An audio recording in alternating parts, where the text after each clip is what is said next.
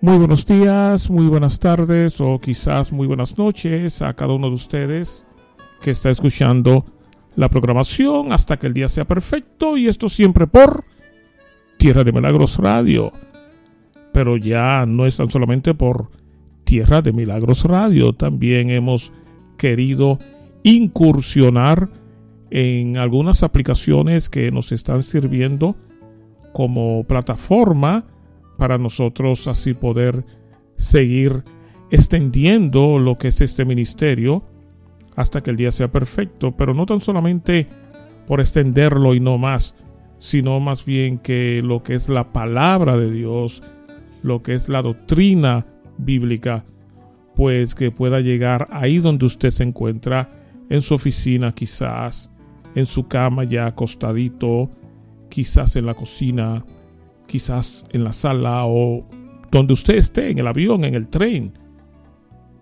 Donde esté, nosotros tenemos la intención de acompañarle siempre y cuando usted nos dé el permiso. Desde ya queremos hacerle saber que haremos todo lo posible de que usted no se arrepienta de permitirnos a nosotros acompañarle. Recuerde, este es su programa hasta que el día sea perfecto y siempre tenemos la misma intención de tener una respuesta del cielo para usted.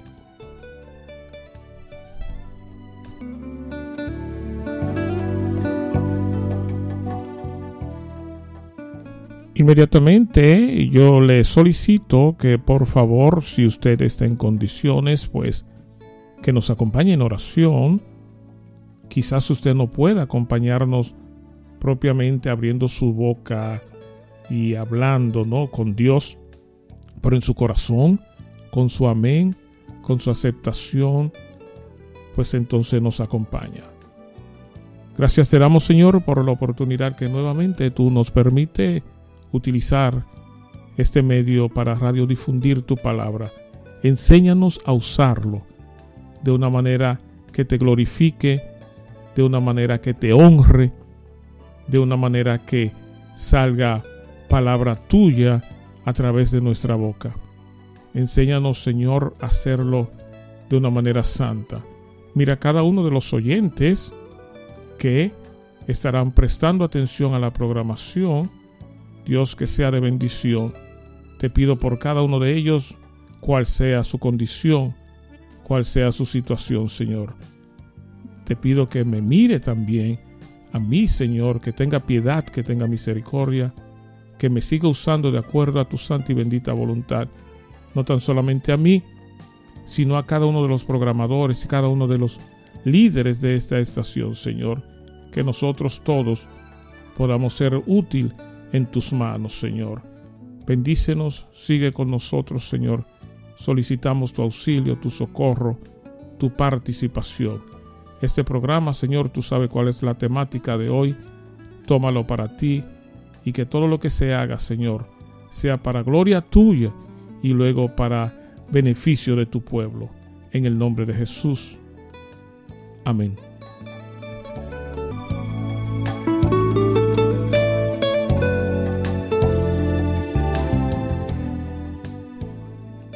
Gracias, gracias por estar ahí. Gracias por acompañarnos. Gracias por orar con nosotros y también gracias por orar por nosotros. Debo recordarle que usted puede encontrarnos a través de distintas plataformas. Por ejemplo, si usted entra a ese podcast Anchor, ahí nos puede encontrar escribiendo hasta que el día sea perfecto. Después que usted se registre también en Spotify, también puede encontrarnos ahí en Google Podcast también puede encontrarnos ahí y pretendemos seguir creciendo para que usted pueda acompañarnos o nosotros acompañarle a usted en cualquier sea el lugar donde usted se encuentre. Así es que, y también tenemos otro medio de cómo nosotros podemos contactarnos si usted ah, llama al 1284 442 0332 Ahí también usted puede solicitarnos y decirnos, me interesa que me mande el audio de la fecha tal, el programa que ustedes trataron que hablaba acerca de. Ahí nosotros podemos contactarnos y, y le mandamos ese archivo con mil amores. Así es que muchas gracias por ese interés, gracias por los testimonios, como siempre lo hemos dicho, gracias por las observaciones que usted nos hace y también, ¿por qué no? Gracias por las correcciones y eso nos ayuda a nosotros a crecer y a ser más maduros.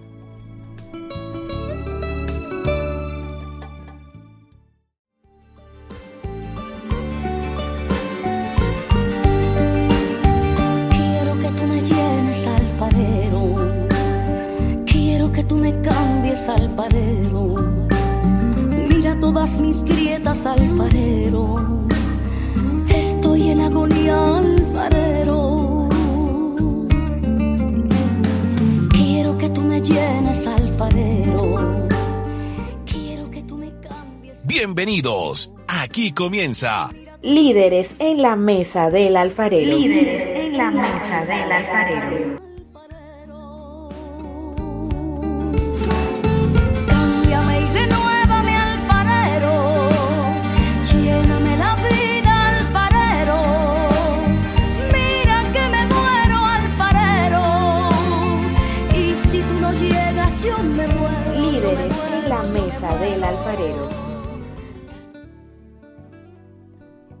Pues ya ustedes lo escucharon, líderes en la mesa del alfarero inicia ahora mismo y tenemos la intención de que este congreso les sirva a usted de bendición, de madurez, de crecimiento, o nos sirva a nosotros más bien. Líderes en la mesa del alfarero siempre quiere manifestarlo. No tenemos la intención de buscar en el zafacón, no tenemos tampoco la intención de buscar entre cenizas. Ahora, lo que no se va a hacer dentro de este Congreso, líderes en la mesa del alfarero, es esconder bajo la alfombra.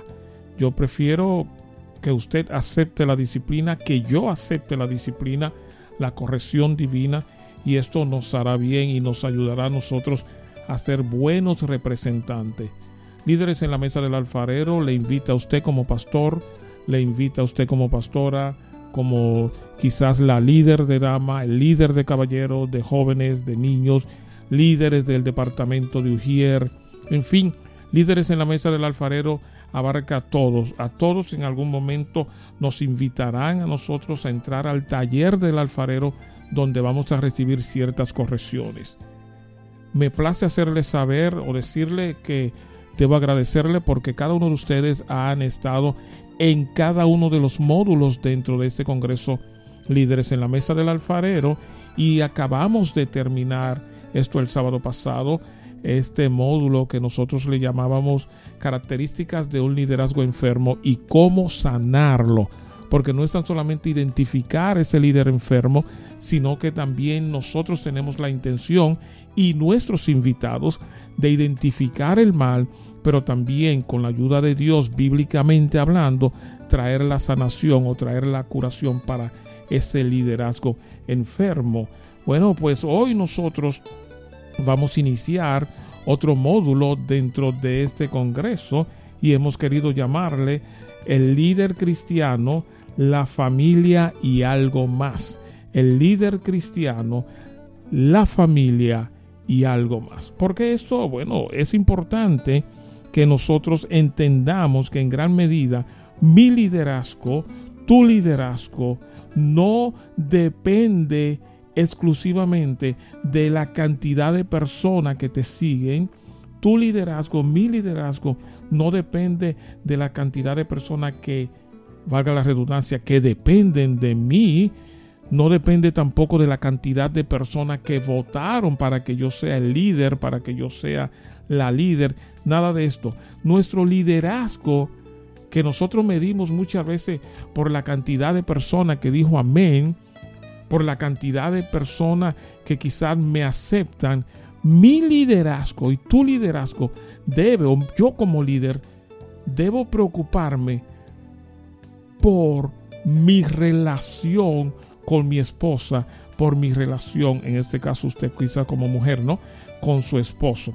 Así es que eso es importante.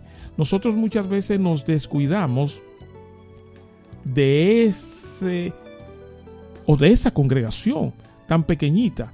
Y eso me hace recordar, cuando digo congregación me refiero a su familia. Estamos tan envueltos y sabemos y manejamos y nos dedicamos mucho a lo que es esa iglesia, esa congregación, y se nos olvida que nosotros tenemos una congregación, en el caso mío, mi esposa y mis tres hijas. Y yo debo velar por ello. Nosotros muchas veces nos damos y es como yo le decía a una persona, no, usted quizá le está siendo fiel a una denominación, le está siendo fiel a una congregación, le está siendo fiel al grupo que usted maneja, pero qué tan fiel es usted en su casa, qué tan fiel es usted, en este caso, a su esposa, o qué tan fiel es usted a su esposo. Muchas veces somos muy fiel a la denominación, muy fiel al ministerio, muy fiel al llamado, muy fiel a la iglesia, pero se nos olvida que en gran medida mi fidelidad parte de casa. ¿Qué tan fiel soy yo a mi esposa? ¿Qué tan fiel soy yo a mis hijos? Es posible que usted diga, yo soy fiel a mi esposa, yo soy fiel a mi esposo. Bueno, quizás usted sea fiel en el orden sexual, Quizás yo sea fiel en el orden sexual. Nunca usted ha estado con alguien que no sea su esposa. Nunca usted ha estado con alguien que no sea su esposo. Pero la fidelidad no tan solamente debe ser en el orden sexual. ¿Qué tan fiel es usted a su esposo, a su esposa, en el orden emocional? Muchas veces estamos tan entregados, tan dedicados a la obra que se nos olvida nuestras esposas y la dejamos atrás. Y eso me hace recordar, y ya más luego estaremos hablando de eso, el caso de Lot. La dejamos atrás. Muchas veces estamos tan envueltos en reuniones, tan envueltos en la vigilia, tan envueltos en, en tantas actividades dentro de la iglesia, en el programa, y se nos olvida, se nos olvida y dejamos atrás a nuestras esposas, a nuestras hijas, o dejan, dejan atrás las mujeres a sus esposos porque tienen muchas cosas que hacer, porque hay un llamado. Pero cuidado con esto. Y eso lo vamos a ir viendo mientras la programación esté corriendo este sábado, el que viene, y quién sabe si hasta un tercero más. Si esto lo amerita alargar esta programación, porque de qué importa que muchos me sigan, pero me he olvidado de mi familia.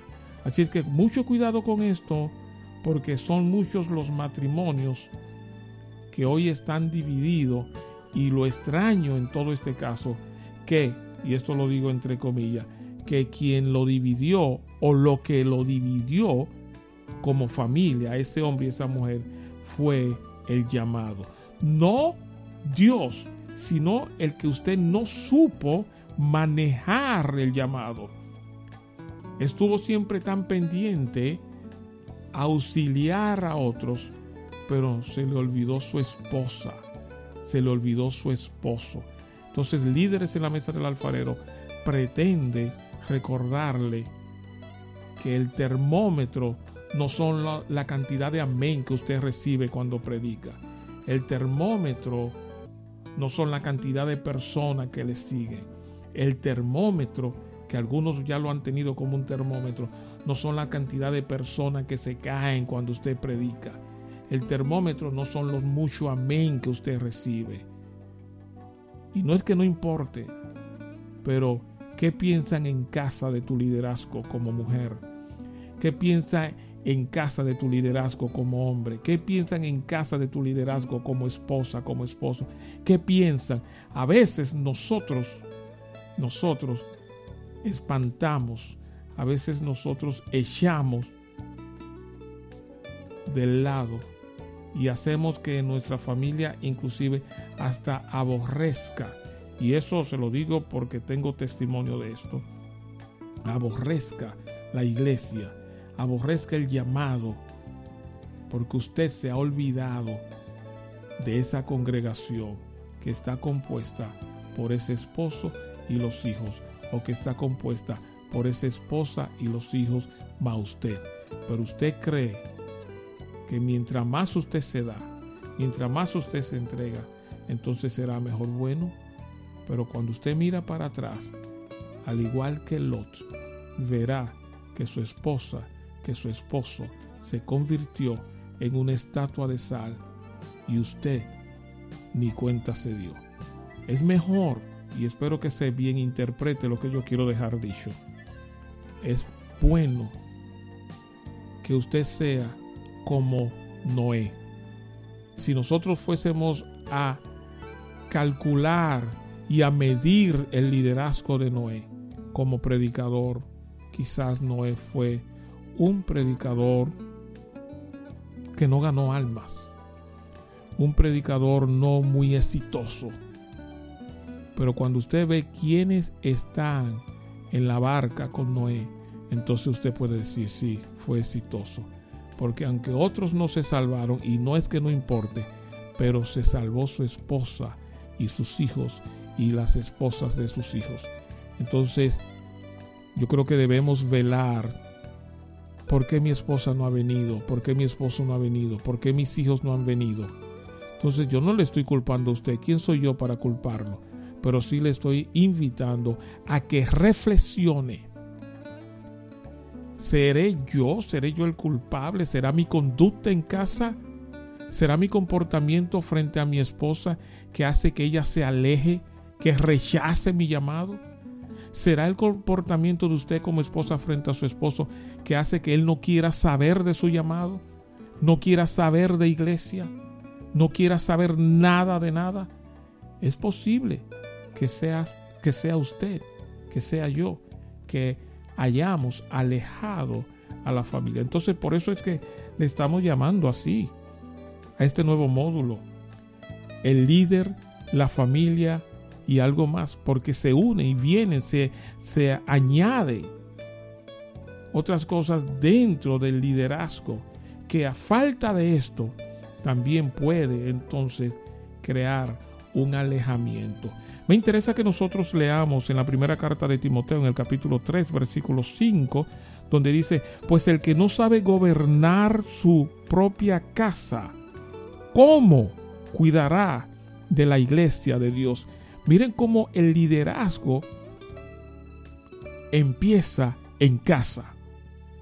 Pues el que no sabe gobernar su propia casa, una congregación quizás por así llamarle, tu familia compuesta por tú como el papá, como el esposo, la esposa, tres, cuatro, cinco hijos, si no sabe gobernar esa congregación pequeña, es posible que te resulte incómodo, difícil o imposible gobernar una congregación de ciento y tanto de personas.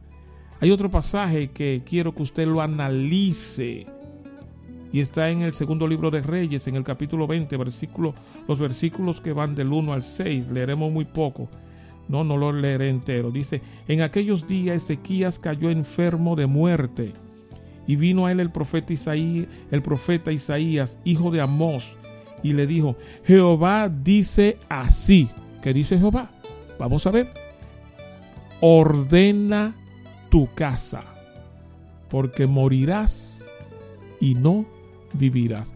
Me llama mucho la atención que Dios le manda a decir a este rey, ordena tu casa, ordénala.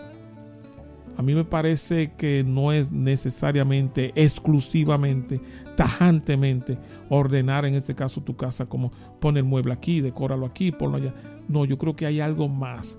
Aparte de mover los muebles, aparte de limpiar, aparte de, de pintar, yo creo que hay algo más importante que todo esto. Ordena tu casa. Pon tu casa en orden quizás a nivel general, de como, como rey, como gobernante, quizás se está ordenando bien, porque Dios no le manda a él ordenar el gobierno que él, que él está dirigiendo. No, Dios le dice, ordena tu casa. Quizás estas sean las palabras que Dios me dice a mí hoy. Ordena tu casa. Ordena tu relación con tu esposa. Ordena tu relación con tus hijos. Quizás usted tiene buenas intenciones, buenos propósitos, pero a cambio de desordenar su casa. Se ha alejado de los compromisos de su casa por cumplir con un llamado, y amén por el llamado, pero sin dejar lo otro. Ha desordenado su casa tratando de cumplir con, con el vecino, con el vecindario, con todo el que llega, pero ha dejado su más grande ministerio, que es su familia.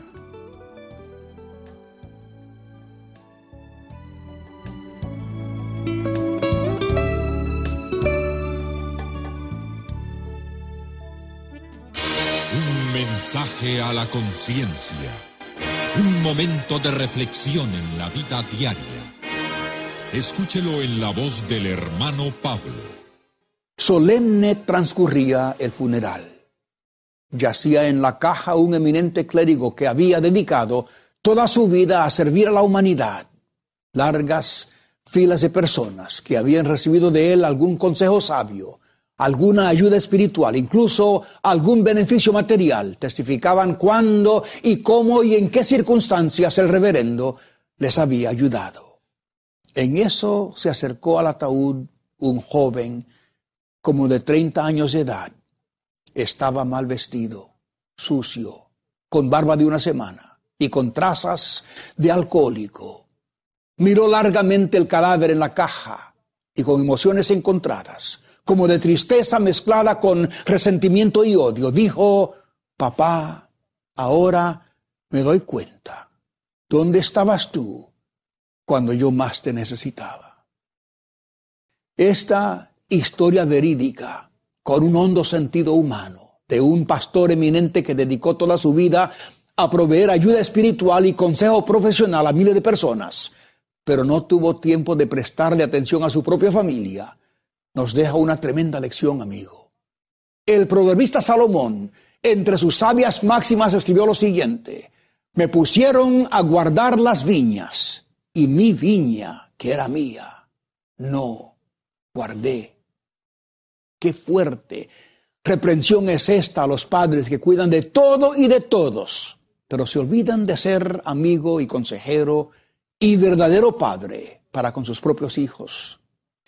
El pastor de la historia aconsejó a miles hasta tener en su archivo más de tres mil tarjetas con nombres de personas a quienes había ayudado psicológica y espiritualmente, pero entre esas tres mil tarjetas no aparecía de su hijo.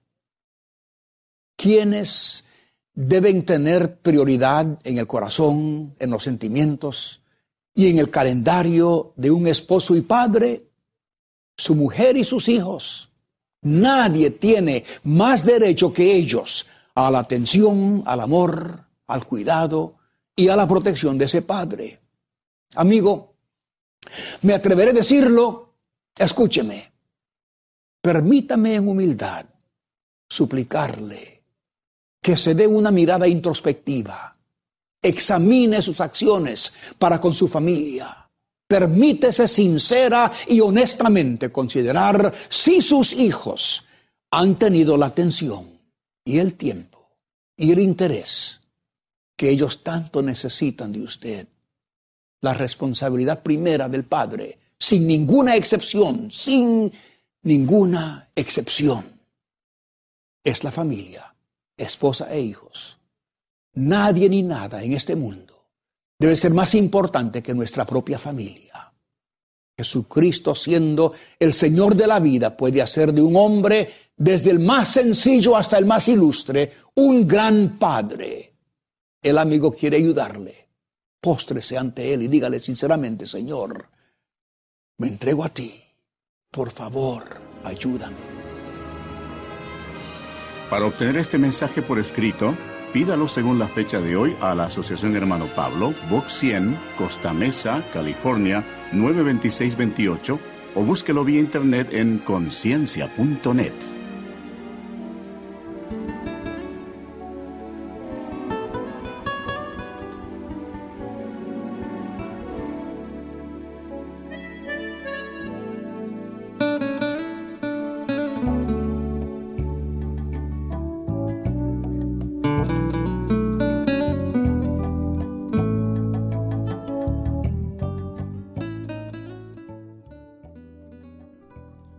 triste en esto que acabamos de oír de el hermano Pablo es que no es un cuento de camino, no es una historieta que alguien se inventó, sino más bien es algo verídico donde ya lo oímos.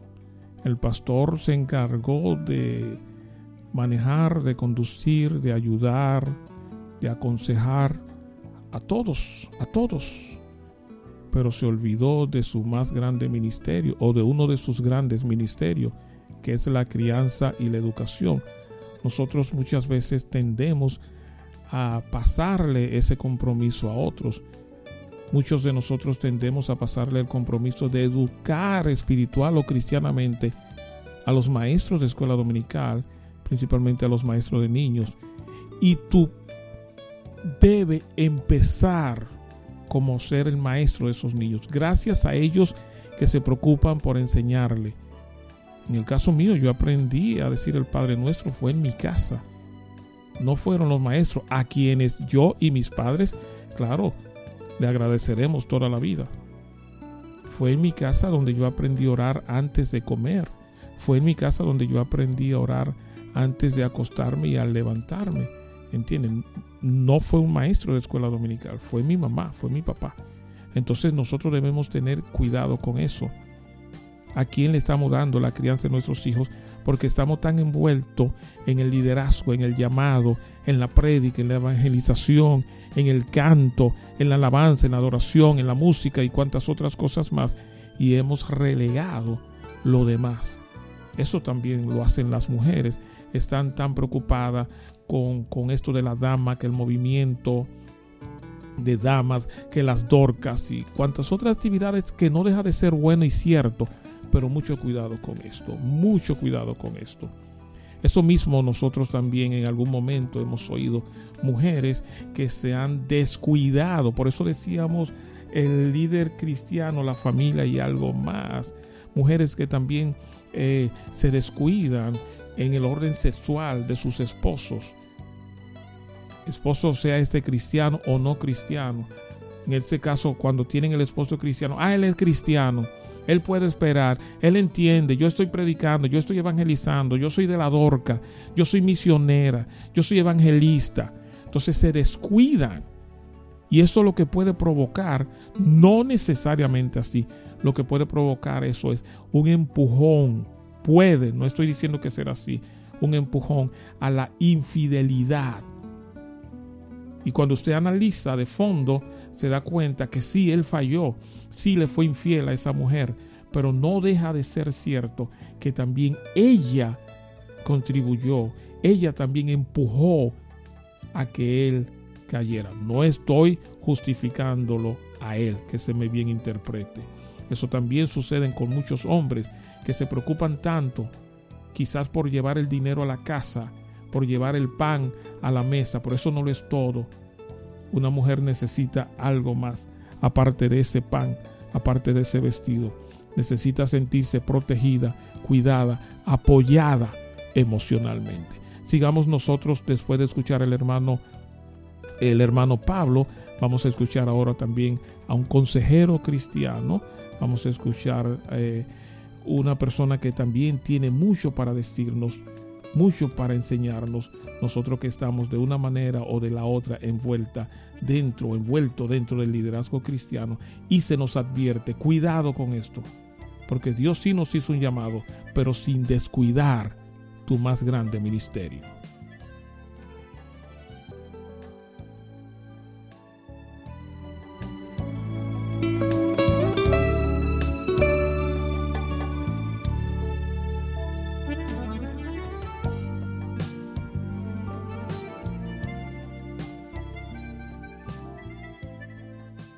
La mujer vulnerabiliza al hombre hacia la infidelidad. Y lo que quiero, ¿verdad?, generar conciencia es eh, la infidelidad o el adulterio en una relación de matrimonio, una relación de pareja, es una experiencia sumamente traumática que no se da en un vacío.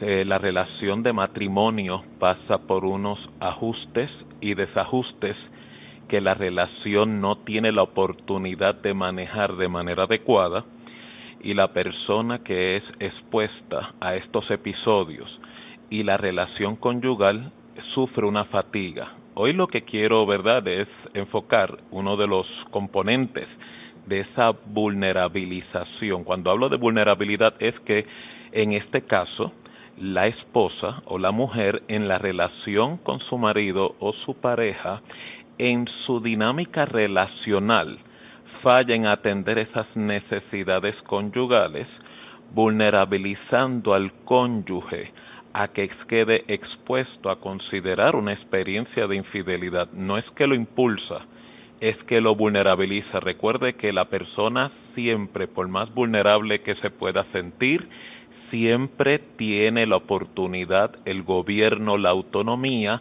para decidir que no se va a someter a dicha experiencia.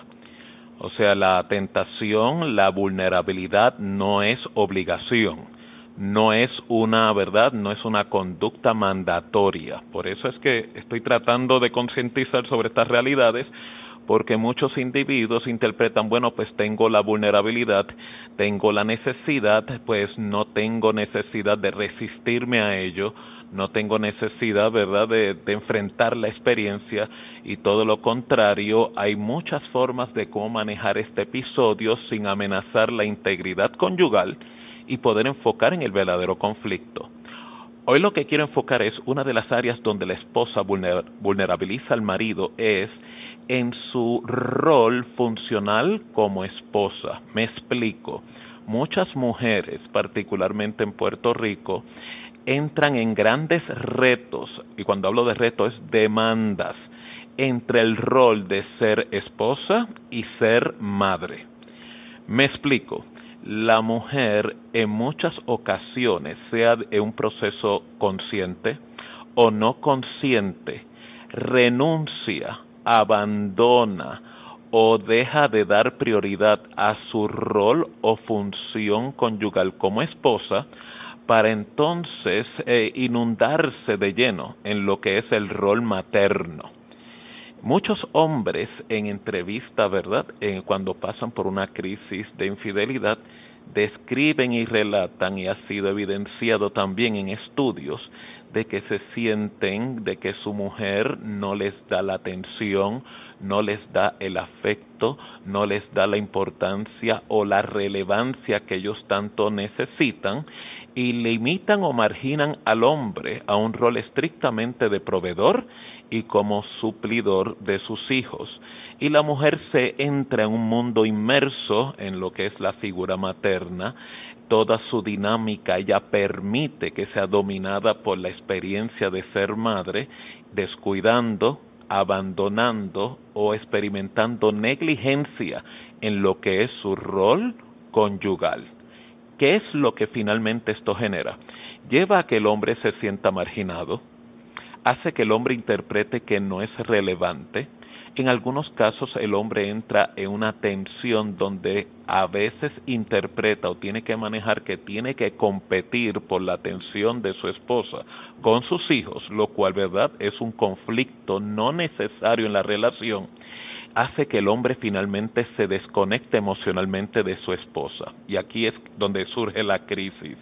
¿Cuánto tiempo ese marido, ese hombre, puede permanecer sin nutrirse emocionalmente o afectivamente de su mujer o de su esposa, eso va a ser cuestión de tiempo y uno de los riesgos es la posibilidad de que el hombre busque a la esposa, por no decir a la mujer que ya no encuentra en su esposa, en la mujer de la calle, en la mujer extraña o en una, una mujer que esté dispuesta a entrar en una relación de concubinato con este hombre. Por lo tanto, mi consejo en esta tarde a toda mujer en este plano es, la mujer tiene la capacidad, puede tener la disciplina o puede cultivar la virtud de poder ser esposa y poder ser madre sin tener que abandonar ambos roles funcionales a nivel de familia y a nivel conyugal. Correcto, y, y yo soy, ¿verdad? Yo afirmo de que la mujer tiene que disfrutarse, tiene que experimentar a la saciedad lo que es su rol, su experiencia materna, porque es una experiencia que nutre a la mujer, sin cancelar la realidad de que no puede cancelar su identidad o su rol como esposa, porque entonces cuando entra en este desbalance, el matrimonio es el que entra en riesgo y como en muchas ocasiones he dicho en cuanto a conflicto conyugal y matrimonial es, un día se acerca donde los hijos abandonan el hogar para desarrollar su propia identidad familiar. Y lo que queda entonces en esa relación son dos extraños que no tuvieron oportunidad de cultivar una relación por esa trayectoria mientras los hijos estuvieron en la casa. Así que no permita que esta tragedia a nivel relacional impacte su hogar, impacte su relación. Ahí es que está la presión y el conflicto que muchas mujeres, igual que usted, sufren. Es el término dejar. Eh, mi consejo o mi sugerencia para mujeres con matrimonios reconstruidos o con familias reconstituidas es lograr un balance. Usted no tiene que dejar ser, usted lo que tiene que ser es un manejo justo en la cual usted afirma lo que es el rol de su esposo sin cancelar la afirmación y la identidad de sus hijos. Muchas mujeres caen en la trampa y estos son postulados, ¿verdad? Estos son creencias que surgen de muchos movimientos feministas, muchos movimientos en contra de la familia, muchos movimientos que lo que están buscando es cómo neutralizar la función conyugal y matrimonial y familiar la mujer no tiene que dejar nada, la mujer lo que tiene es que posicionarse en que cuando yo tengo, ¿verdad?, que afirmar a mi esposo, afirma a mi esposo. Cuando tengo que afirmar a mis hijos, aunque no sean sus hijos, afirmar también a mis hijos y el hombre comienza a apreciar y respetar ese manejo, pero el hombre lo que resiente es ese comentario de que primero yo soy madre, antes que ser tu mujer, eso es un rechazo a la psiquis del hombre y el hombre comienza a disociarse emocionalmente de la mujer porque ya se preprograma. Cuando hay un conflicto que va a suceder con los hijos de mi mujer, ¿para qué yo voy entonces a posicionarme? ¿Para qué yo voy a ser sensible? Y entonces que se crean estos dos bandos dentro de un mismo techo lo cual recomiendo no se promueva ese tipo de cultura dividida en un hogar. Si nosotros oímos ya a la consejería del psicólogo, del hermano cristiano Peter Burgos, quien yo entiendo que dio palabras certeras y que nuestras hermanas, nuestras esposas, líderes deben tener muy presente, ¿no? Su atención a sus hijos, su atención a su llamado, a su liderazgo, a su compromiso dentro de las iglesias, pero no deben olvidar su compromiso como esposa en todo el sentido de la palabra. Aquí estamos dándole seguimiento a lo que es este Congreso Líderes en la Mesa del Alfarero. Recuerden que aquí sí podemos recibir elogio dentro de nuestro buen manejar como líderes cristianos, pero también debemos tener la condición y la capacidad para recibir regaños y disciplina, no por hacerlo, sino para que seamos mejores y buenos representantes del reino, ya que Dios confió, creyó y puso en nosotros ese llamado. Este Congreso Líderes en la Mesa del Alfarero está dirigido para todos, para los que ya están dentro de su función como líderes, pero también para los que pudiesen en algún momento eh, tomar la rienda, tomar el manto, ¿no? Así es que Téngalo esto usted presente. Líderes en la mesa del alfarero busca el crecimiento y la madurez.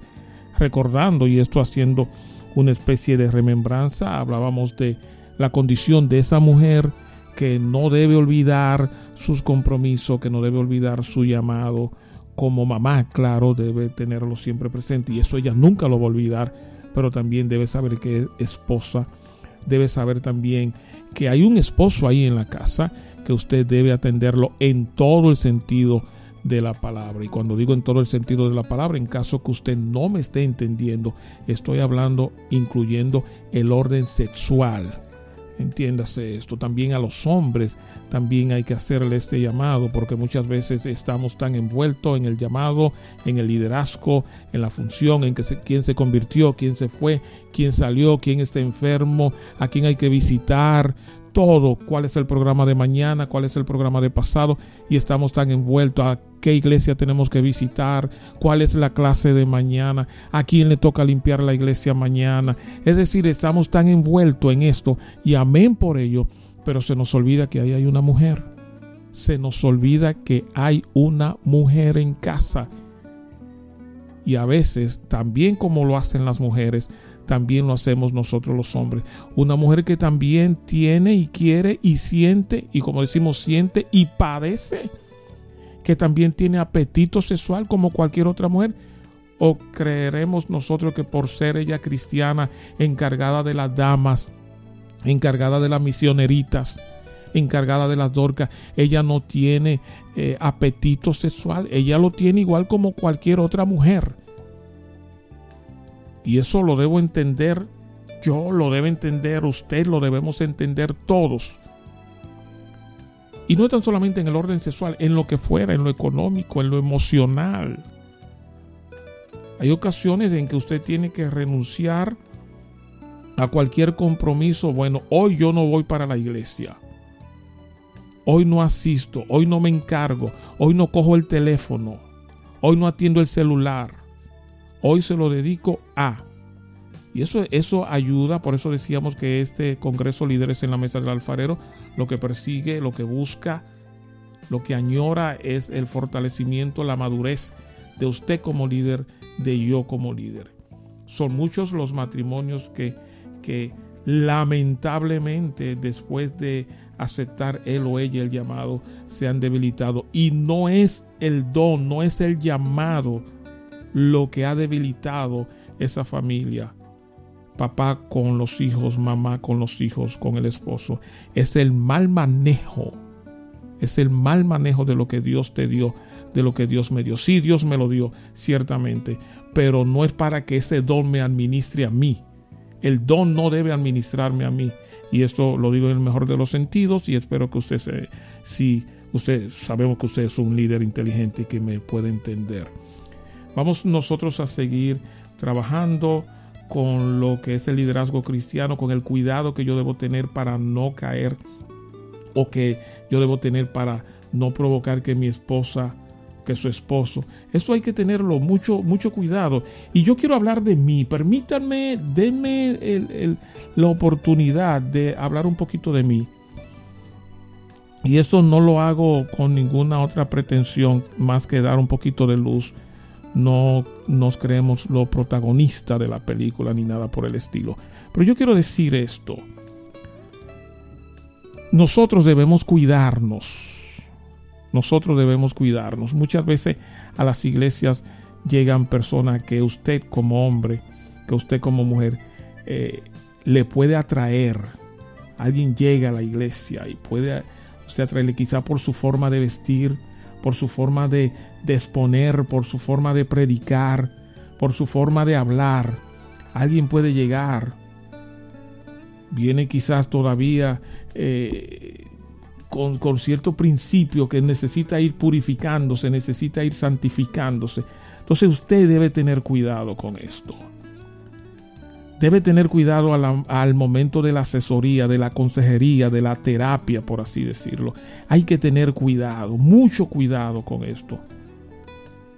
Porque yo entiendo que usted lo está haciendo con buen sentido, pero dentro de ese buen sentido que usted lo está haciendo, aún así debe tener una especie de barrera, una barrera que sea inviolable, una barrera que ella o él no pueda cruzar de este lado, pero que tampoco usted pueda cruzar de aquel lado debemos tener cuidado porque lo que fue dado como una bendición, como para un disfrute, entiéndase la intimidad sexual entre ese hombre y esa mujer, Satanás puede utilizarlo para mal, para manchar tu testimonio, para manchar mi testimonio.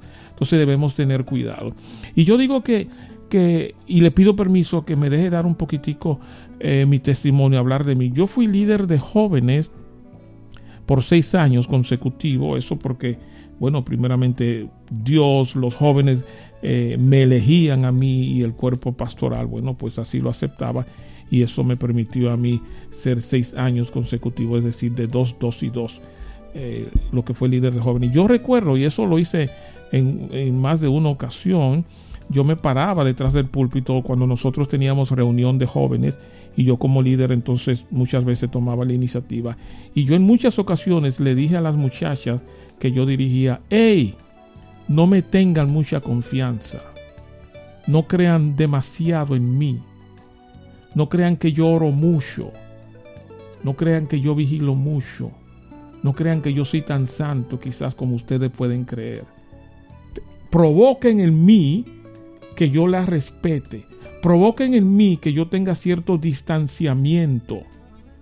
Provoquen en mí que yo vea una pared, simbólicamente hablando, que me impida cruzar del otro lado. Hagan que yo la respete. Hagan que yo entienda que hasta aquí es que usted como líder puede llegar. Eso yo lo hice, lo dije en ocasiones detrás del púlpito. Ahora, ¿significa eso de que ellas me atraían, que para mí ellas eran una tentación, que, que yo me sentía atraído a ellas? No. Yo me estaba cuidando y cuidándola a ella, pero me estaba cuidando yo más que a ella. De hecho, Pablo en uno de sus escritos manda a que nosotros tratemos a, a esas señoritas, esas muchachas como nuestras hermanas. Entonces yo me cuidaba, yo le decía a la muchacha, no crean mucho en mí, no crean que yo oro mucho, no crean que yo vigilo mucho, no crean que yo soy tan santo como quizás ustedes pueden pensar. Provoquen que yo vea una, una torre insalvable entre usted y yo. Porque eso me va a salvar a mí y la va a salvar a ella. Yo le decía así. Yo le decía, todas ustedes, como dicen los dominicanos allá, ¿no? Todas ustedes se ven buenas, todas ustedes se ven bien. Entonces provoquen en mí que haya un distanciamiento. Eso me, eso me ayuda a mí. Eso, eso provoca que yo no pueda.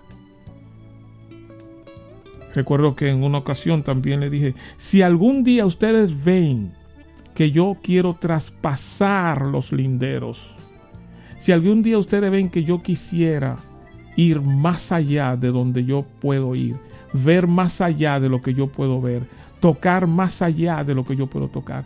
Oigan, díganselo inmediatamente a mi esposa. Que por cierto, eso mismo se lo decía yo a mis hijas cuando eran pequeñas. Si en algún momento ustedes ven que yo quiero, no se queden calladas. Eso me cuida a mí. Y no es porque haya ningún interés, ningún propósito. El que eso me cuida a mí como líder. Eso me cuida a mí como esposo. Y eso me da permiso luego a poder aconsejar a otros. Ahora, si debo decir algo, si usted cayó, por así decirlo, si usted tropezó, si usted se lastimó, dentro de su liderazgo, sexualmente hablando. Todo no se ha terminado, todo no se ha acabado, todo no ha concluido. Hay un nuevo capítulo para usted, hay una nueva oportunidad. La sangre de Cristo todavía tiene suficiente poder para perdonar cual haya sido su pecado. Quizás Satanás le está acusando que tú no vas a volver, que tú no vas a ser. No. No te preocupes ahora si te van a poner. Hay algunos, algunos concilios, algunas iglesias donde el que cae en este tipo de, de, inmoralidad, pues jamás vuelve a ser un líder. De eso, eso, ese tema ahora mismo no me interesa. Ni te debería interesar a ti ya no seré más pastor, ya no seré más líder, ya no seré... Eso no importa ahora. Lo que importa es tu relación, tu armonía, tu entrega con Dios. Que Satanás no tenga con qué señalarte. Porque si acaso viene a señalarte, tú puedas o yo pueda decirle, yo fui perdonado.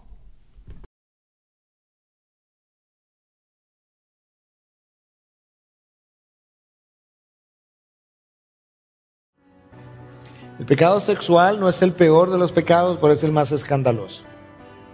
De manera que el orgullo quizás sea más común que esto, quizás sea algo con el que nosotros batallamos más que esto, pero el pecado sexual es el más escandaloso de todo. Y el problema con el pecado sexual es su capacidad destructora.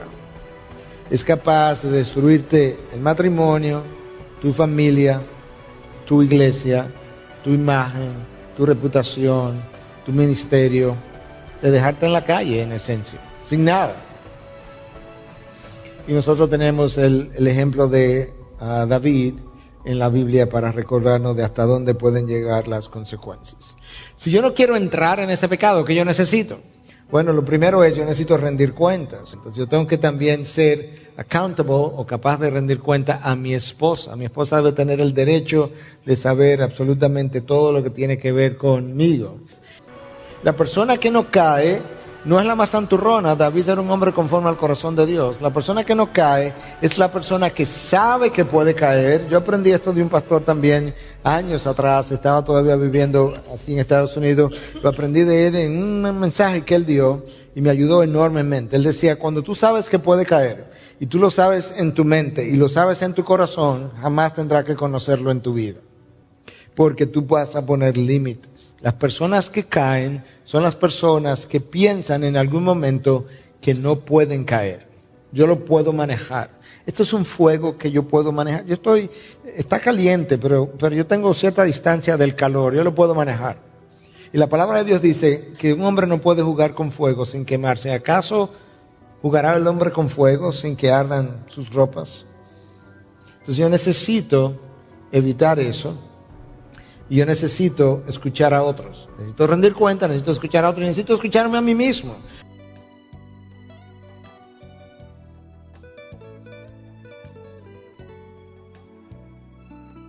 Oíamos nosotros la participación del pastor Miguel Núñez y sin saberlo yo me di cuenta cuando oí el audio que también él aplica lo mismo, ¿no? Crear límites, crear frontera, no creer que yo soy invencible, no creer que yo sí puedo, que yo sí sé.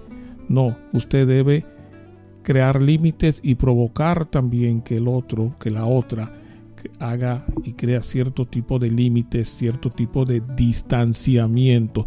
Si somos amigos, si somos amigas, si podemos conversar, si podemos tratar, pero siempre eh, creyendo y queriendo que haya cierto límite, cierto distanciamiento, que ninguno de los dos podamos violarlo. Eso nos va a librar, eso nos va a cuidar, eso nos va a ayudar. Y repetimos, si este eh, no es su testimonio, sino que todo por el contrario, en algún momento usted se dio a la tentación, no crea ahora que todo se ha dañado, que todo se ha terminado, que usted no sirve. No, Dios puede restaurarlo, así como también restauró a David. Sí, no dejamos de entender también que esto pudiera en algún momento llevar quizás cierto tipo de reprensión, cierto tipo de disciplina de parte de Dios, pero no es como para deshacerse de usted, más bien es para traerlo nuevamente a donde Él lo quiere y construirlo. Recuerden todos ustedes que estamos nosotros ya, bueno, llegando a lo que es la conclusión, sí, de este su programa hasta que el día sea perfecto, pero en este Congreso Líderes en la Mesa del Alfarero tenemos nosotros la intención de que el próximo sábado usted pueda continuar escuchando temas como estos que nos pueden ayudar a nosotros, que nos pueden salvar a nosotros, que pueden contribuir a lo que es la restauración de nosotros como líderes, que puede contribuir con nosotros como para que seamos mejores, inclusive mejor que antes. Nunca debemos estar como cuando jugábamos, sube y baja, sube y baja, sino que debemos pretender seguir subiendo, subiendo, subiendo. Y esto hasta que el día sea perfecto. Gracias a cada uno de ustedes por estar ahí, gracias por escuchar la programación, gracias por poner en cuenta, por poner presente esto y recuerde, tu más grande ministerio no está detrás del púlpito, tu más grande ministerio está allá en la casa, frente a tu esposa, frente a tu esposo, frente a tus hijos.